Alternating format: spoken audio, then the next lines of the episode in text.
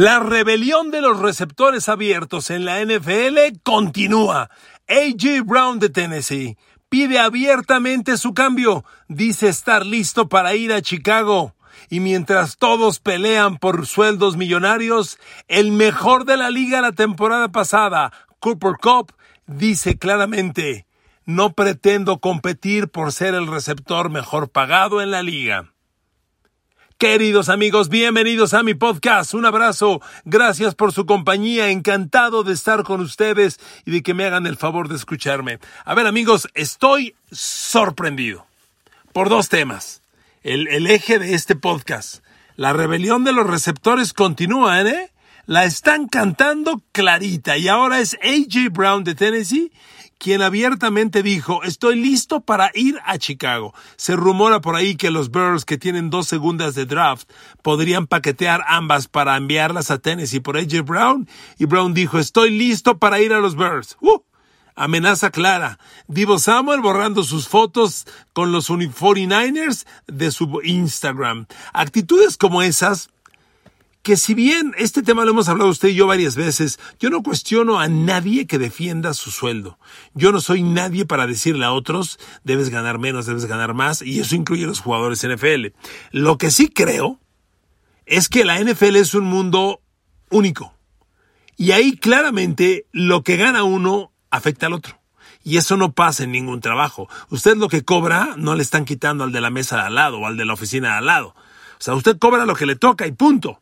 En la NFL, como hay una bolsa para todo el equipo, lo que suma uno le resta a otros, claramente. Y cuando uno se pelea por recibir más que todos, claramente está afectando al equipo. ¿Verdad, Aaron Rodgers? Entonces, amigos, yo no cuestiono que la gente diga yo quiero recibir más dinero y quiero ser el mejor pagado. Es un asunto de cada quien. Pero esa valoración del equipo primero no la tiene nadie. Hasta ahora solo la ha tenido Tom Brady. Hasta ahora.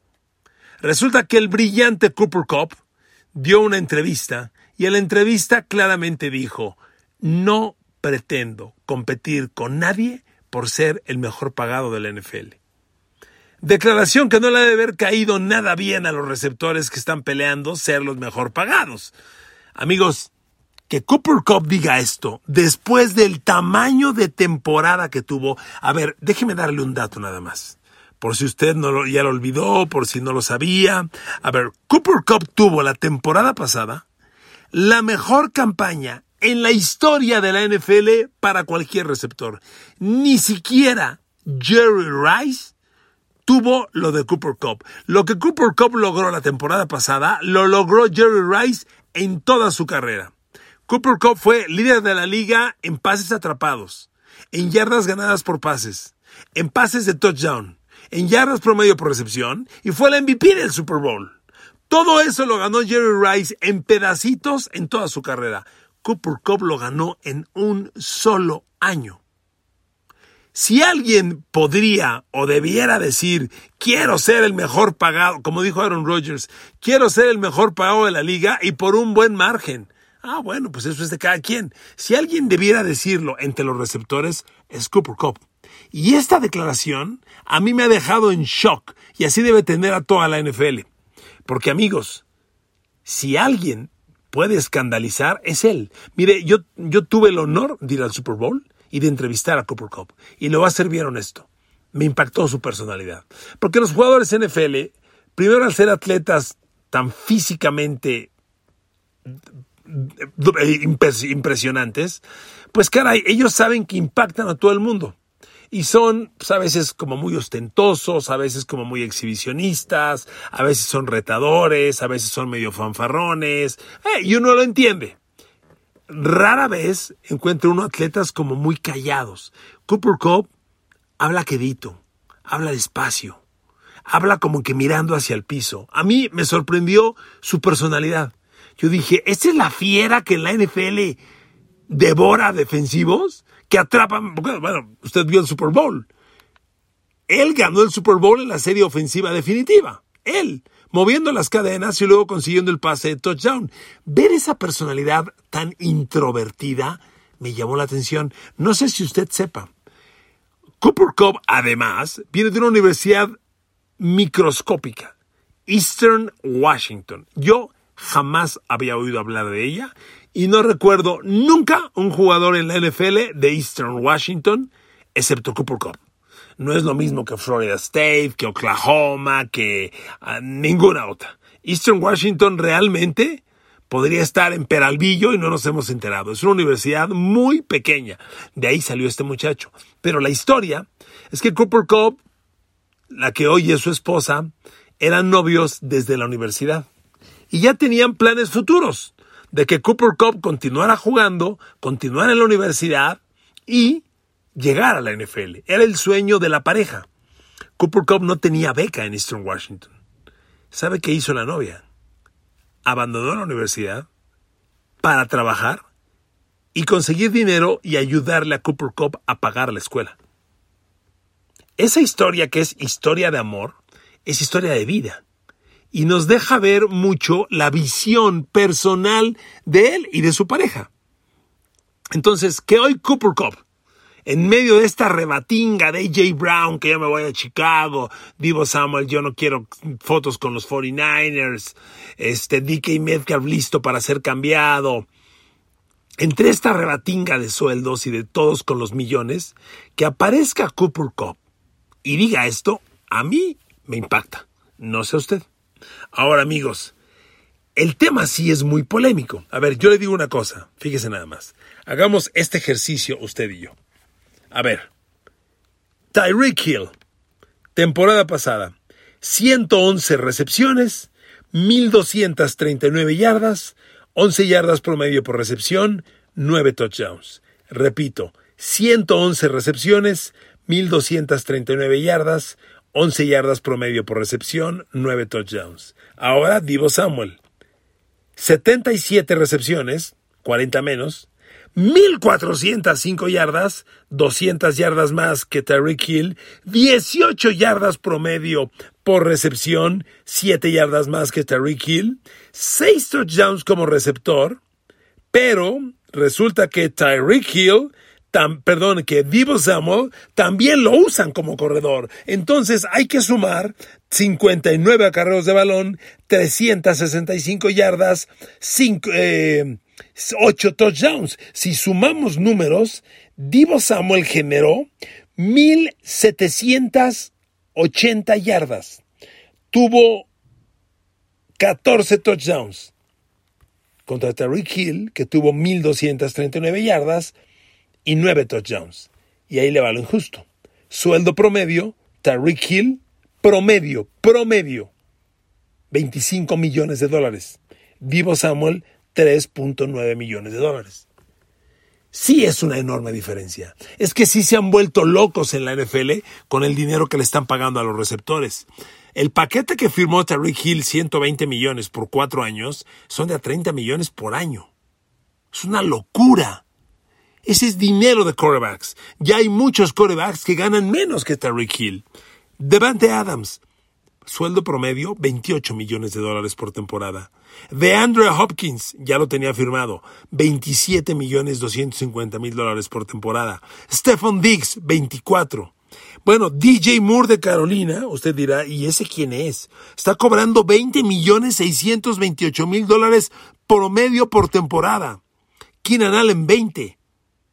Bueno, Chargers tiene a Keenan Allen en 20 millones y a Mike Williams en otros 20. Los dos receptores abiertos de Chargers son de 40 millones de dólares. Ellos pueden pagar esto porque su quarterback Justin Herbert todavía sigue en su contrato de novato. Está ganando menos de 10 millones de dólares. Cuando Justin Herbert termine inicie la próxima temporada, no, vaya, no la temporada 2022, la 2023, ahí será sujeto de una extensión y ahí va a ser coreback de 500 millones y adiós a estos contratos de los receptores. Hoy Chargers puede pagar eso porque Herbert tiene ese contrato. Pero amigos, ya les di las cifras.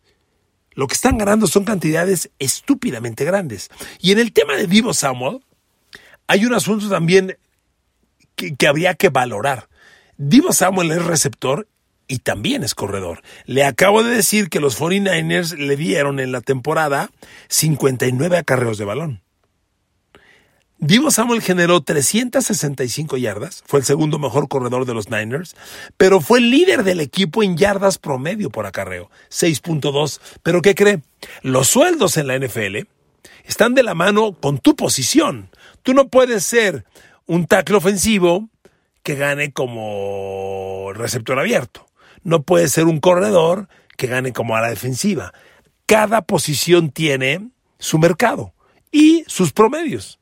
Y el tema con Divo Samuel es que resulta, fíjese nada más, no sé si esto lo sepa, resulta que hoy los corredores en la NFL son la segunda posición menos pagada. Iba a decir peor pagada, pero ahí nadie gana mal. Menor pagada. Solo los pateadores ganan peor que un corredor. Sí, los corredores son los penúltimos en sueldos. Fuera de Ezekiel Elliott, que se volvieron locos los Cowboys y Jerry Jones, nadie le paga un corredor 15 millones de dólares al año. Nadie. Entonces, Divo Samuel es sumamente productivo como receptor y como corredor, pero resulta que los corredores no son los bien pagados. Entonces, solo como corredor, pero pues la suma de yardaje hace diferencia. ¿Cómo valoras eso? Sumas las posiciones, le pagas el sueldo de dos, ¿cómo? En realidad, te está haciendo la chamba de dos. Si, usted fuera manager de Divo Samuel, ¿no sería un argumento de negociación? Oye, mi jugador está haciendo la chamba de dos jugadores. Te estás ahorrando el sueldo de un corredor, porque el corredor de los Niners, que es Elijah Mitchell, y que es muy bueno, pues no tuvo mil yardas, tuvo 963, pero promedió 4.7 por acarreo, y Divo Samuel promedia 6.2. En estas comparaciones, lo que más duele es que Divo Samuel tiene un sueldo de 3.8 millones de dólares. Y cuando te digo que Tariq Hill tiene de 25, se arman estos panchos. Y así pasa. Bueno, AJ Brown. AJ Brown hoy es un receptor de 63 pases capturados la temporada anterior, 869 yardas, 13.8 por medio por recepción y 5 touchdowns. Son buenos números, pero tampoco te vuelves loco, ¿eh? Tampoco te vuelves loco. Pues AJ Brown ya está pidiendo sus 20 millones. Ya subió un posteo y dijo estoy listo para ir a Chicago. Los Birds tienen dos segundas de draft y como perdieron a Allen Robinson, se rumora que están buscando otro receptor y que hacer un cambio por AJ Brown sería atractivo. Y AJ Brown dijo, estoy listo para ir a Chicago. Amigos, esto puede generarle, ya le está generando a la NFL un desconcierto serio. Pero lo que me llama la atención es que en medio del desconcierto levanta la mano Cooper Cup y dice, yo no compito con nadie en sueldos. No pretendo competir por ser el mejor pagado. Qué declaración, Cooper Cup. Qué declaración. ¿Te van a cerrar la puerta los otros receptores cuando vayas al Pro Bowl? No creo que les haga gracia, pero es un mensaje bien poderoso. Cooper Cup sabe que necesita que el equipo esté compacto, lo que ha pensado siempre Tom Brady. Páguenme menos a mí para que les alcance con nosotros. ¿Quién piensa así? Nadie, excepto Tom Brady y ahora Cooper Cup. Miren amigos, a esta rebatinga se le suma Terry McLaurin. Ya les decía, Terry McLaurin es un receptor elite. Nadie habla de él, pero Terry McLaurin es un receptor de mil yardas, 1053, 77 recepciones, 13.7 por recepción, 5 touchdowns. Nuevamente, son buenos números, pero tampoco te vuelves loco. Y cuando veo los números de la temporada pasada de Vicky Metcalf, son parecidos, ¿eh? 75 recepciones, 967 yardas, 13 yardas por recepción. Donde brilló Metcalf fue que tuvo 12 touchdowns. Ahí brilló. Pero amigos, con los números de Cooper Cup, a ver, les recuerdo, Cooper Cup, sumando el partido del Super Bowl, tuvo 178 recepciones. A ver, Vicky Metcalf tuvo 73. Terry McLaurin, 77. AJ Brown 63, Divo Samuel 77 y Tyreek Hill 111. Bueno, pues Cooper Cup tuvo 178 recepciones. Generó 2.425 yardas, insisto, sumando playoffs y Super Bowl. Y tuvo 22 pases de touchdown fue MVP, fue MVP del Super Bowl. Ah, no, no fue MVP del Super Bowl. Ah, sí, claro, claro que lo fue, perdón. Fue MVP del Super Bowl y ganó el Super Bowl con su touchdown. Y está diciendo que no compite con nadie por ser el mejor pagado. Miren, amigos, En la evaluación global de la liga de los receptores, AJ Brown aparece el cuarto. Divo Samuel aparece quinto. Tyreek Hill fue el noveno. Estamos hablando, hay una ecuación, algo así como el rating de los corebacks, que hace una valoración de todos los números del receptor y les da una calificación final. En ese digamos que rating de receptores, el mejor fue Cooper Cup, el segundo Davante Adams, el tercero Justin Jefferson de Minnesota y el cuarto AJ Brown de Tennessee. Divo Samuel quinto, Tariq Hill noveno, DK Metcalf décimo segundo, y ya, a Terry McLaurin no lo veo en esta lista en los primeros 25. Mentira, es el 24 es el 24 Terry McLaurin. Cuando analizamos a los receptores, líderes de la liga, en pases profundos, en pases de más de 20 yardas, el líder nuevamente en esta especie de rating para receptores, el rating si me permite esa expresión, que no existe, ¿eh? la estoy inventando. No quiero que me juzguen después, pero este lo, lo, hago para tratar de ser más explícito. En esta especie de rating para receptores, en pases atrapados de más de 20 yardas aire, el líder de la liga fue Jamar Chase de Cincinnati, seguido por Tyler Lockett. Justin Jefferson fue tercero. Apunta a Justin Jefferson como el siguiente en 20-25 millones, sin duda. Devonta Smith de Filadelfia fue el cuarto. Terry McLaurin de Washington fue el quinto. En pases de más de 20 yardas, Terry McLaurin capturó 11 de 33 que le enviaron, 33% de recepciones, por de porcentaje de recepciones, 400, 344 yardas, pero promedió 31 yardas por cada recepción en estos pases profundos. 31 yardas. Increíble. Eh, estoy buscando a DK Metcalf, fue el octavo y Tariq Hill fue el undécimo. Amigos, este mercado se está enloqueciendo. Pero el mensaje de Cooper Cup es bien poderoso y bien interesante. Mire, estoy seguro que usted que me hace el favor de escucharme ya trae el debate. ¿Usted lo haría? A ver, yo gano menos para que le paguen más a mis compañeros. Ay, ay, ay, ay, ay. Fíjate que. Fíjate que mejor pregúntale al que sigue, ¿no? Yo te contesto al rato. La verdad, amigos, yo no creo que eso sea lo mejor, ni que quien lo haga sea el bueno y quien no lo haga sea el malo. No.